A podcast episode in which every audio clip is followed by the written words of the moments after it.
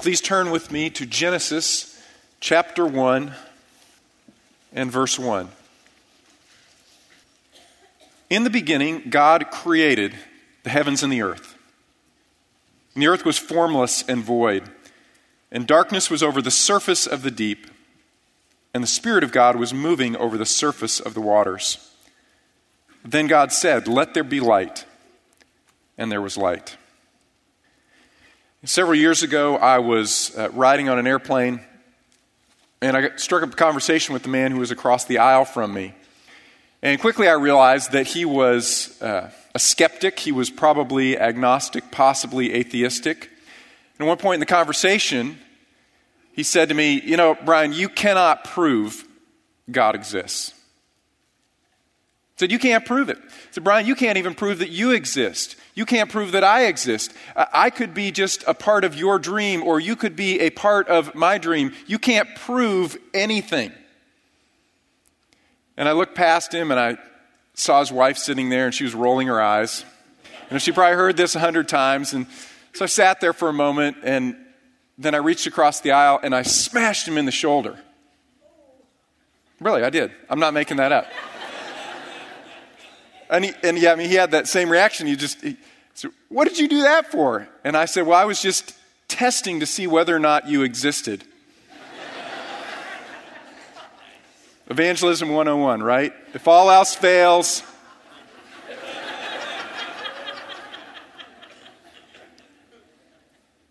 Now, I didn't prove to him that he existed, but his pain validated the possibility that he might, in fact, be real.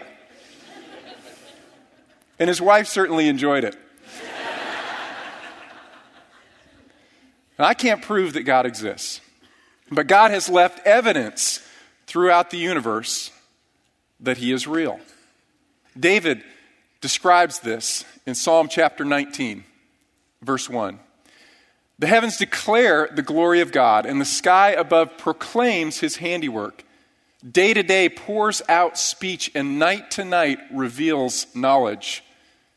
David, who had grown up outdoors, looked at the creation no light pollution at all. And he saw the stars in the heavens, and during the day, he saw the beasts in the field, and he said, Wow, this is amazing. God is speaking to me. God is reminding me that he is real, that he exists, that he's true. Apostle Paul picked up the same theme in Romans chapter 1. He said, For since the creation of the world, his invisible attributes, his eternal power and divine nature have been clearly seen, being understood through what has been made so that they, that is, all men, are without excuse. Since the creation of the world, God has been continuously speaking, continuously declaring His divine nature, His eternal power, His invisible attributes are clearly seen through what has been made. Do you believe that God exists? If not, what I'd like to do this morning is I'd like to give you some evidence that God exists. I'd like to help you move a little further along in your journey of faith, closer to the point where you can say, Yes, I believe God exists. If you already believe God exists, this morning what I want to do is give you a little bit of encouragement, some reminders, so that you can have boldness as you move out into the world, a world which largely rejects the existence of God, at least the God that we understand in the Bible. You can have courage as you move out, knowing God is real. God is real. So, to give you a little preview of what it's going to look like this morning, I'm going to give you a, a, a variety of evidences. We're going to start at the most general and move, in a sense, to specific. We're going to start with evidence for the existence of God, simply his existence. And then we're going to move with greater specificity toward the God of the Bible. God exists, God is powerful. God is wise or intelligent. God is good. And then finally, God is love. The great God, the one true God, who exists and is powerful, who created all things, is that same God who sent his Son, Jesus Christ, God the Son, the second person of the Trinity, to actually enter into creation and die on our sins because God is love. Okay, so we're going to move from the general all the way to the specific. God exists, and that is the God of the Bible, and God is love. So, where do we begin? Well, we begin with this evidence something exists. Something exists. And you say, brilliant. Brian, that's amazing. Did you come up with that on your own? No, no, I'd help. Have you ever noticed that something exists rather than nothing? Why is that? Why does something exist rather than nothing? Well, there's a law that governs the universe. It's the law of cause and effect. Every effect has a cause. Every occurrence, every event, everything that exists has a cause. This is the basis for all scientific inquiry. Man named John Macquarrie wrote Science proceeds on the assumption that whatever events occur in the world can be accounted for in terms of other events. There was something that caused what you see. Every effect has a cause. Now, last week, my iPad broke. I know it's tragic. But I opened it up one day and uh, I noticed, you know, the screen was trying to send me signals, but you couldn't really read. The colors were all messed up, the images were messed up. So something was working inside, but it just wasn't, it wasn't proper. I, I, it, I couldn't use the thing. So I brought it to uh, Ely Biet. You guys who are in 20s, 30s know Ely. Ely is our director of IT. And so I handed it to Ely and he opened it up and he said, Your iPad is broken. that's a great man. Thank you. Yes. Why?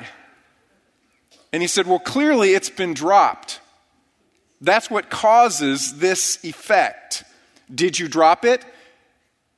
And I said, No, Eli, I didn't drop my iPad. I didn't drop it. He said, Well, someone dropped your iPad. So I went home. And I said, I said, Who, who dropped my iPad? My son said, I didn't drop your iPad, Dad. And my daughter said, I didn't drop your iPad, Dad. And so I turned to my wife in anger. No. I said, Tracy, did you drop the iPad? She said, No. She said, I tossed it onto the bed once, but I didn't drop your iPad. And so I brought it back to Ely and I said, Well, you know, Tristy said she tossed it on the bed. He said, No, that didn't cause this effect. Someone dropped your iPad. So I went back home. and I gathered the family together. I said, Someone dropped my iPad, and, and none of you dropped it, and I didn't drop it. So I know what happened zombies. We, we have zombies in our home, and I just want you to be aware that they're running around and they're doing things in our house, and all of the bad effects that we see must be zombies because no one here is responsible for this effect. Now, every effect has a cause. Somebody dropped it. No one, no one would own it, but it was dropped. So Ely fixed it. Ely fixed my iPad.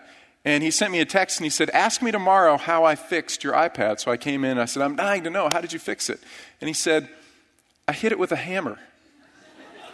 he said, No kidding. I got on YouTube source of all truth and he said this is this is the prescribed fix. So if it's broken something gets jarred loose when it's dropped the way that you fix it is you hit it. Now only a professional IT person can do that right because you've got to hit it in exactly the right spot with the right amount of force but sure enough the fix was to hit it with a hammer. And now it works perfectly. Every effect has a cause. Everything everything. There's nothing that you see that does not have a cause. Second principle the universe is a very big something. It's a very big something. Our universe is comprised of immeasurable amounts of matter and energy in motion. Where does it come from? Many, if not most scientists, would say the Big Bang. The Big Bang caused the universe. According to the theory of the Big Bang, all matter and energy was compressed. So dense it took up a tiny amount of space, so small that you could theoretically hold it in your hand. Of course, there were no people back then, and it would weigh the weight of the entire universe. you couldn't hold it up, but it was compressed. All matter, all energy compressed. And then it exploded and it sent out matter and energy and it formed the universe. Now, I, am not here to debate this morning the merits of the Big Bang Theory. I just want to raise the question what then caused the Big Bang? If the Big Bang were true, and I'm not even necessarily saying the Bible is teaching such a theory. But what caused it? Because the universe is an amazingly large effect, and some would say it's ever expanding, even. What caused it? What caused it? Well, the Bible would say, in some form or fashion, using some mechanism which we're not told, God created. There was nothing, and then there was God creating. God existed before anything else existed. He is the uncaused cause. He's not subject to the laws of the universe because he's outside of the laws of the universe. He created the laws of the universe. He is the uncaused cause.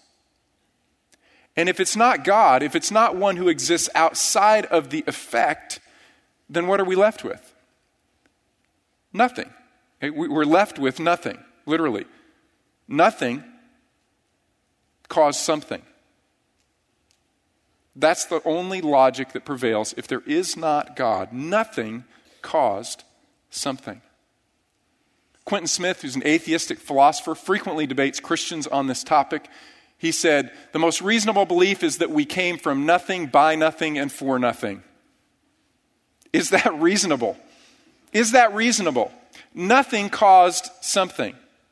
Stephen Hawking wrote Spontaneous creation is the reason why the universe exists. It is not necessary to invoke God. In other words, there was nothing. And then there was something. Is that reasonable? It defies everything we've ever experienced in our own personal lives. It defies everything that has ever existed in all of human experience. Every effect has a cause. Every effect has a cause. It's most reasonable, in my opinion, to say that there is something or someone outside of creation, an uncaused cause, that acted and brought everything into existence. Have we proven God exists? No. No, we haven't. But we've validated that it's more reasonable to believe that a God exists and that he is powerful because every effect has a cause, and the cause must be adequate or large enough to explain the effect. And the effect of the universe, what we see, is enormous. It's amazing. It's grand. Every effect has a cause. Something exists rather than nothing. And this universe that exists is not only huge and awesome, it is also exceptionally complex. The universe is complex. Now, I want you to imagine with me for a moment but you're walking through the woods on a rainy day, and you look down in the mud, and there's an iPhone. And for you Apple haters, you're like, awesome. That's exactly where it belongs, right there in the mud, right? So I want you just to suspend that and, you know, love your Android, whatever, for the moment. But right now, just work with me on the illustration, okay? Imagine that you look down and you kick this thing, you reach down, and it's an iPhone. You've never seen one before. Never seen one before. And you pick it up and start punching buttons. There's no passcode on it. And so it just, it just opens up, and there it is. And you look at this thing and you go, This is amazing. There, there, are, there are, are letters on here, and they're arranged in words, and I can read it. This is in my language. This is amazing.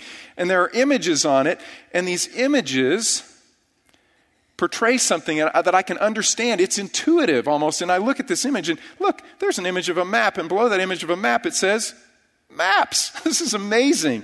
All right, this is remarkable. And so you touch it. All of a sudden, this image begins to form, and a blue dot drops in the middle of the screen and says, This is where you are. Here you are. And you go, Wow, that's remarkable. That's amazing. Because I know, yeah, I'm on that street right there. That's how did it do that? And then this thing starts to ring and vibrate. And amazingly, again, it's intuitive. There's an arrow. It's, you know, you can just slide. So you just push that arrow. You push it across, pick it up, you go, hello? And it's your mom. That's your mother. And she says, honey, where are you? You go, mom, you won't believe this. I know exactly where I am. There's a map here, and I can tell you my latitude and longitude. Here I am. And you begin to describe all the amazing features of this thing. It's stunning. Where did this thing come from? What's most reasonable to believe? You're walking through the woods and what's happened is through billions of years, random forces, rain and sun, and maybe some volcanic activity even, has, has conspired to create this marvel of technology. It just occurred. Is that the most reasonable thing to think? Or is it more reasonable to say, no, some very intelligent people somewhere sat down and worked together to create this thing. And then somehow it was sold to a fool who dropped it in the woods. But creators, there were creators, there was design. How complex is this piece of technology, and how much more complex is the human mind that thought of it? So there, there are complex systems within the universe, but the universe itself is complex. It has been described as a, a finely tuned universe. A finely tuned universe. Michael Turner is a Chicago, University of Chicago astrophysicist, and he said, The precision, that is, the precision of the universe itself, is as if one could throw a dart across the entire universe and hit a bullseye one millimeter in diameter on the other side. It's simply that precise. Francis Collins was uh, an atheist, he's a science, scientist, a chemist, a doctor.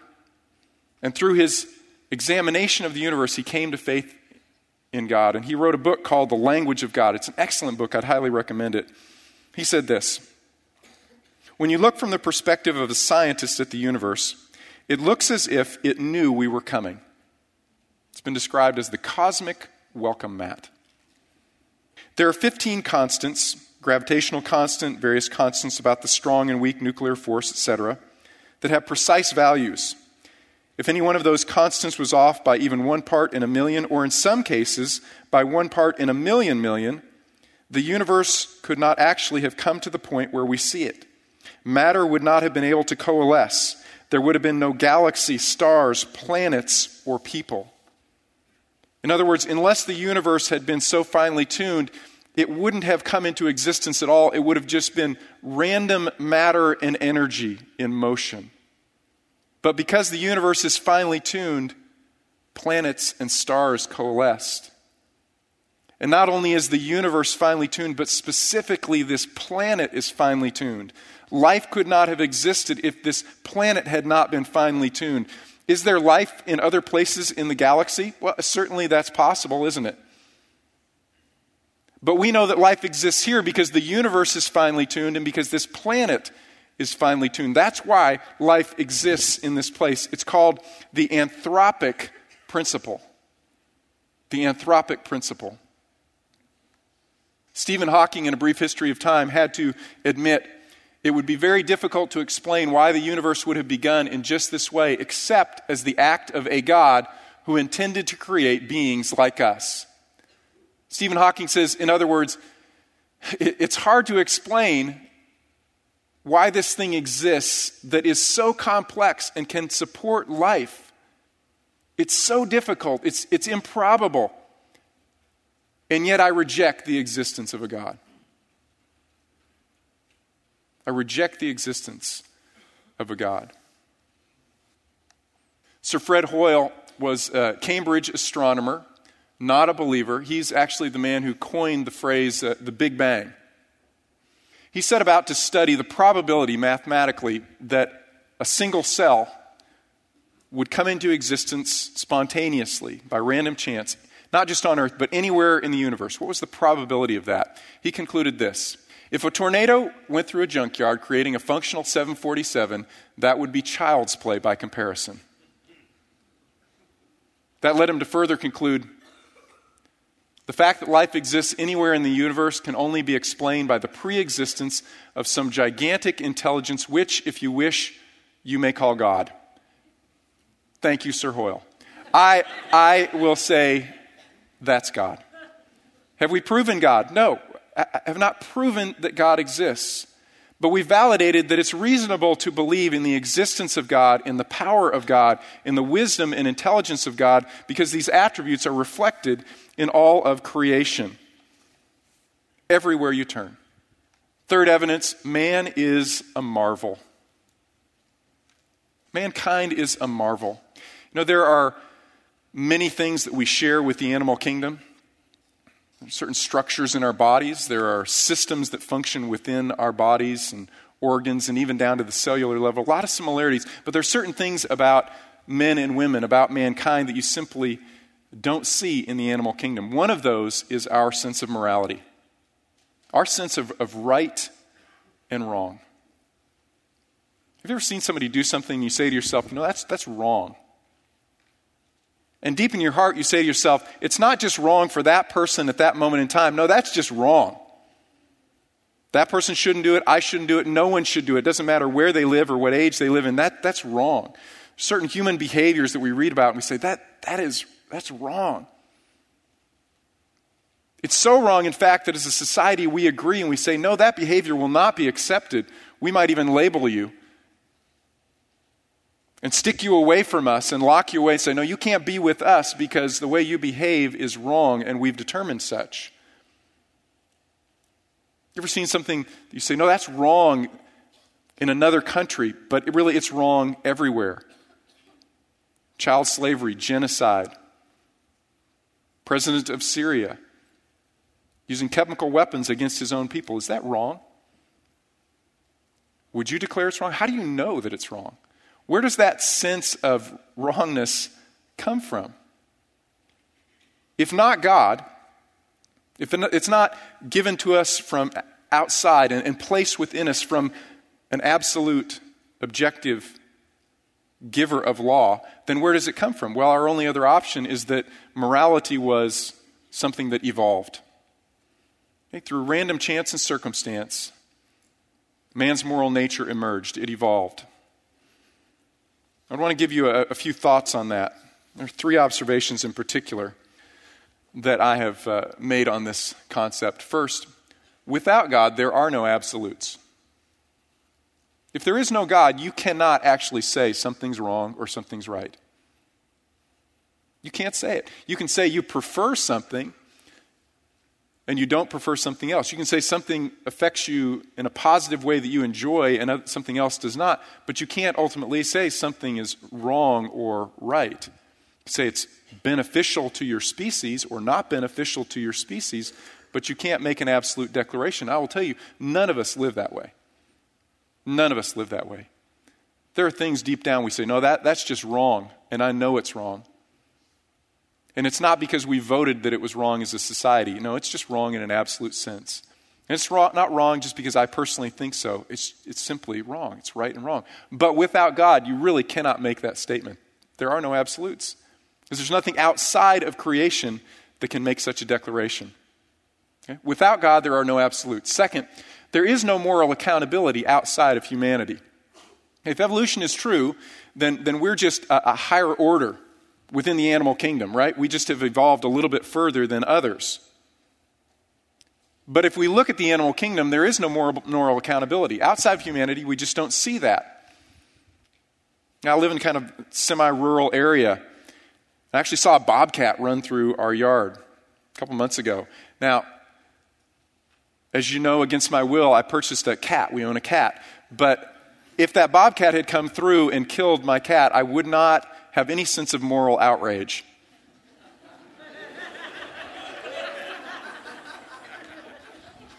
I would, I would feel sad for my children, right?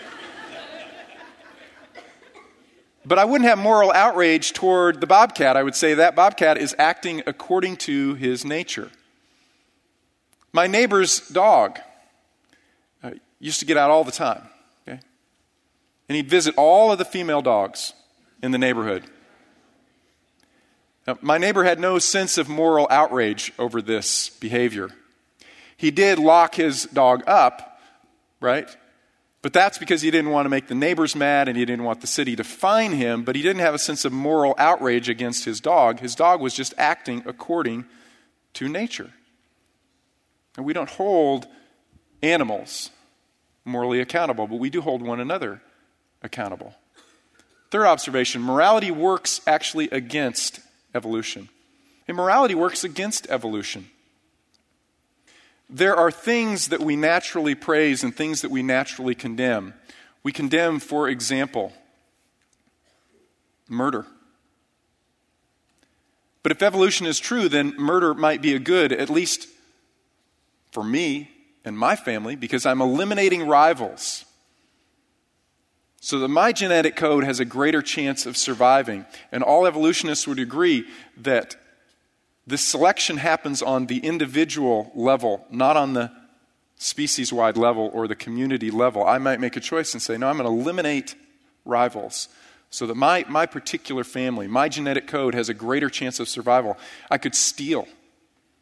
But morally, we say, no, we don't approve of stealing, but stealing might be a good. If I can take more resources from you and pass them on to my progeny, then they have a greater chance of continuing on, and my genetic code is prospering. On the other hand, what do we praise? Well, we praise many things. One of the things that we praise the most is self sacrifice. One of the highest demonstrations of moral virtue is self sacrifice. When a husband lays down his life for his wife, when a wife lays down her life for her children, we praise that. And we could say, well, from an evolutionary standpoint, that's good because they have preserved their genetic code through their children by laying down their life for one another. But what do we praise even more than one laying down his life for a friend when one lays down his life for a stranger? Okay, who are the people that we call heroes and we give medals of honor? Those who lay down their lives even for strangers, those from whom they get nothing in return, or when they do it and they don't seek praise from anyone, they don't want their name in the paper, we say, That's amazing, that is virtuous.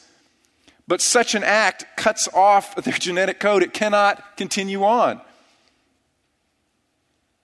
The morality goes against evolution, it doesn't preserve itself. The person who is most moral might be the least likely to continue on because he gives or she gives and sacrifices, even to the point of death, cutting off that line. Morality works against evolution. So, could evolution produce morality? That's possible but it's not likely. It is much more likely that the morality that we experience, our sense of right and wrong and good and evil, comes from one who is himself good. And he has written on our hearts this innate sense of moral law. Paul describes this in Romans chapter 2. He says, For when Gentiles who do not have the law do instinctively the things of the law, they show the work of the law written in their hearts, their conscience bearing witness, and their thoughts alternately accusing or else defending them. Where does this come from? We would say this is an echo. It's, as C.S. Lewis describes it, it's a clue to meaning in the universe. This sense of right and wrong within us. Have we proven God? No, we have not proven God, but what we've proven is it's reasonable to believe that God exists, that He is powerful, that He's wise, and that He's good. Immanuel Kant wrote Two things fill me with constantly increasing admiration and awe. The longer and more earnestly I reflect on them the starry heavens without and the moral law within. Fourth evidence there is love. There is love. How do we explain it? Well, there are many religions in the world, and in fact, most people do believe in some form of God, some existence of God. According to the latest stats I saw, uh, there are 2% people in the world that declare themselves atheists, about another 10% who declare themselves non religious. But the vast majority of the world believes in God. If you look at the worldviews other than Christianity, the predominant ones are polytheism and the monotheism of Islam. Other than the Christian concept of God, polytheism that you see like in Hinduism or animism and some forms of neo paganism, or the monotheism of Islam, which accounts for about 25% of the population in the world, 7 billion people. So let's consider God as a concept in polytheism. God or gods. What are the gods like in polytheism? Well, you know, they're, they're, they're actually pretty small. They're a lot like us, sometimes a little better in their behavior, sometimes a lot worse in their behavior. They can be immoral, they are jealous, they're petty, they're always fighting, they're killing one another. Sometimes they're able to be raised from the dead, but sometimes not. They are not, in other words, anything like a God that we would want to have a personal relationship with. They're small, they're very, very small. What is the God of Islam like? Well, Allah is alone. Their concept of God is a, a unipersonal monotheism. In other words, Allah was alone. Before he created, he had no relationships. He was alone. He lacked. There was a lack in Allah. He lacked, in fact, something that we consider essential to life itself. Allah was alone. Allah had no relationships. Allah had never experienced love. And so the followers of Allah are never encouraged to love Allah, they're encouraged to submit. Submit. A Muslim is one who submits. Islam means submission. Because the central attribute of Allah is not love, it is power, it is sovereignty.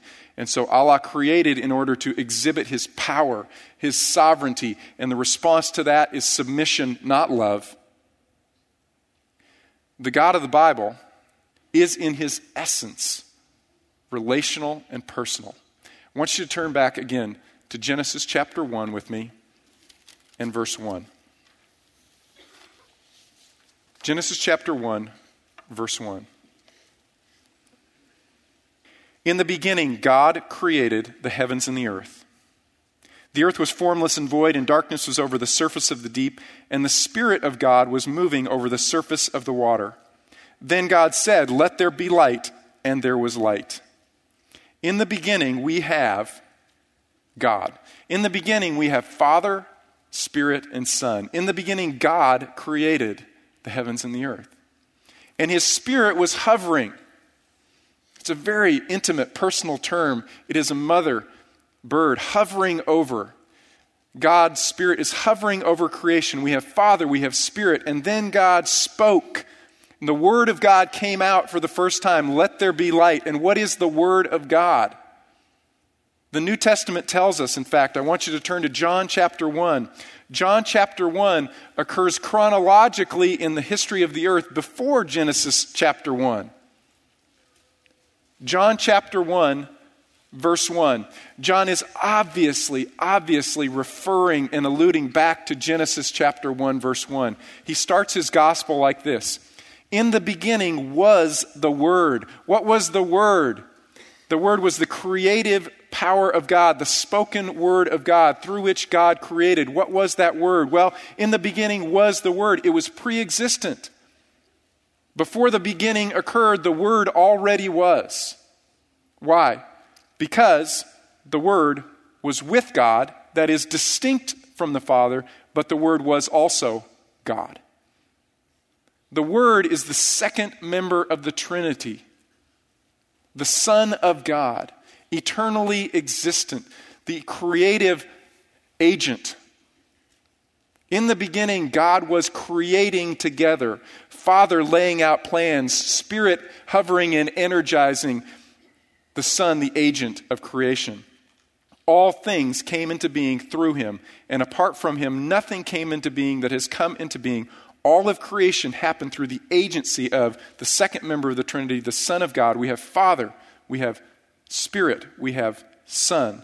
Verse 14, that word which is eternally existent became flesh at a moment in time, entered into creation, and dwelt among us. And we saw his glory, glory as of the only begotten from the Father, full of grace and truth.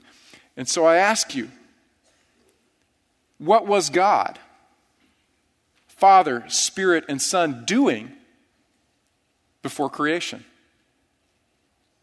Was God bored? Was God lonely? No, our understanding of God is that God lacked nothing. God didn't create because he was lacking something. So, what was God doing before creation and what motivated God to create in the first place? I want you to turn to John chapter 17 and verse 5. John 17, verse 5. The Word of God is speaking. God's Son speaks to the Father Now, Father, glorify me together with yourself, with the glory which I had with you before the world was. Before the beginning, Father, Son, and Spirit were sharing glory. Now, what does that mean? Look at verse 22. What does it mean that they were sharing glory? Verse 22, chapter 17 The glory which you have given me, I have given to them that they may be one just as we are one. I and them, and you and me, that they may be perfected in unity, so that the world may know that you sent me and loved them, even as you have loved me. Father, I desire that they also, whom you have given me, be with me where I am, so that they may see my glory which you have given me, for you loved me before the foundation of the world. What were Father, Son, and Spirit doing before they created? They were loving one another. They were loving one another. They were not lonely. They were not bored. They were completely filled with the sharing of the glory that they each possessed as the one true God. They were loving one another. God is relational and personal by nature. God is love. God demonstrated his power through creation because he wanted to share love. Because God is love, it is in his nature to share love and to give love. And so he created beings in his image that could experience his love. As Jesus says, that I would be in them as you are in me, that they may be perfected in unity, just as Father, Son, and Spirit enjoyed unbroken, perfect fellowship forever and ever and ever before creation, that they would enter into that and enjoy it with us forever because God is love. God has demonstrated his own love for us in that while we were still sinners, Christ died for us. God loves us. And so God sent the eternal Son of God to take on human flesh to who was, who was outside of creation, independent of creation, not contingent upon creation, to enter into creation and take on human flesh in order to die for us so that we could be in relationship with God. For God so loved the world that he gave because that's what God does, because God loves. God is love. And this is love, not that we loved God first, but that He loved us. God is love. That is the God of the Bible. George Marsden wrote The ultimate reason that God creates is not to remedy some lack in God, but to extend that perfect internal communication of the triune God's goodness and love. The universe is an explosion of God's glory. Perfect goodness, beauty, and love radiate from God and draw creatures to ever increasingly share in the Godhood's joy and delight. The ultimate end of creation, then, is union in love between God and loving creatures. That's why we're, here. That is why God created. If you reject God, there is no hope. There is no meaning. There is no morality. There is ultimately nothing. You will live and breathe and die, and you're gone. If you pursue God through religion, there is no hope. Because religion tells you work and work and work and work to earn that great God's favor. But the triune God says, No, I, am far beyond what you could even comprehend. Let alone could you make yourself worthy to enter into this fellowship that we three enjoy. Instead, let me just give it to you as a gift. That is the marvelous, matchless, wonderful grace of God. Believe. And so I encourage you this morning if you have not yet believed in God, believe. Believe that He sent His Son to take on human flesh so that He could die, because God cannot die, but He took on human flesh so that He could die, to pay for your sins so that you could be brought into a relationship with this matchless God. Believe. If you haven't believed yet, let me encourage you seek and don't stop seeking. I'm going to give you a few resources if you are seeking God. We will be posting things on our Facebook page. I'll be posting things on my Twitter account. Let me give you three awesome books. There are hundreds of books I could give you, so I'm narrowing it down. Okay? The Reason for God by Timothy Keller. Excellent, recently published book that really summarizes a lot of arguments that you will see other places, but is so well written. Mere Christianity by C.S. Lewis. The Case for a Creator and the Case for Christ by Lee Strobel awesome, excellent resources if you are seeking. If you are a Christian and you are doubting, let me relieve your mind you are not alone.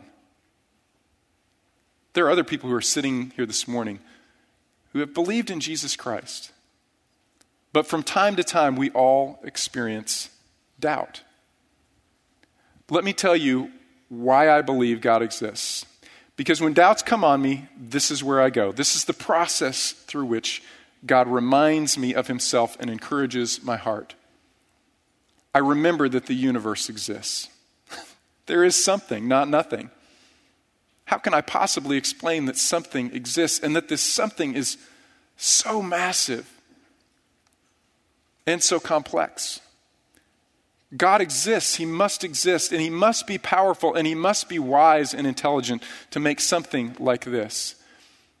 And man is a marvel. Certainly not perfect, but embedded within us are clues to the existence of God. We have a sense of right and wrong, and good and evil, and a sense of absolute. That reminds me that there's a powerful, wise, and good God, but that doesn't get me quite far enough.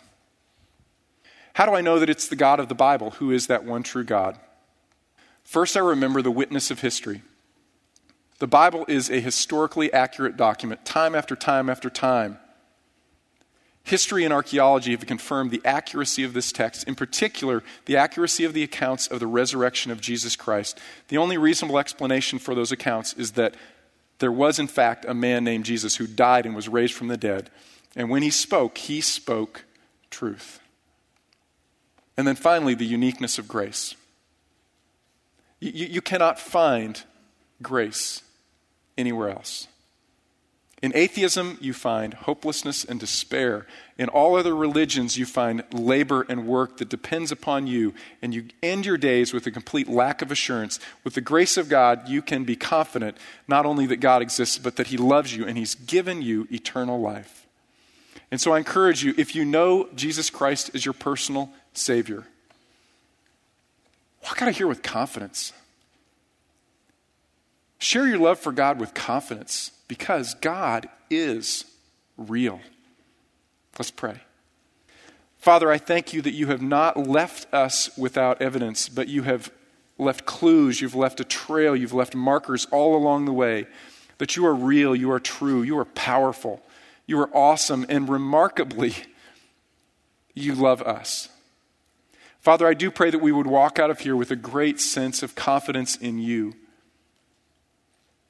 and that confidence would translate into a sense of boldness and a, longing, a desire that our friends and our family and even strangers that we meet would know you, the one true God, and that they would worship you and love you forever. It's in Christ's precious name we pray. Amen. God bless you. Have a wonderful week. Walk out in the confidence of the Lord.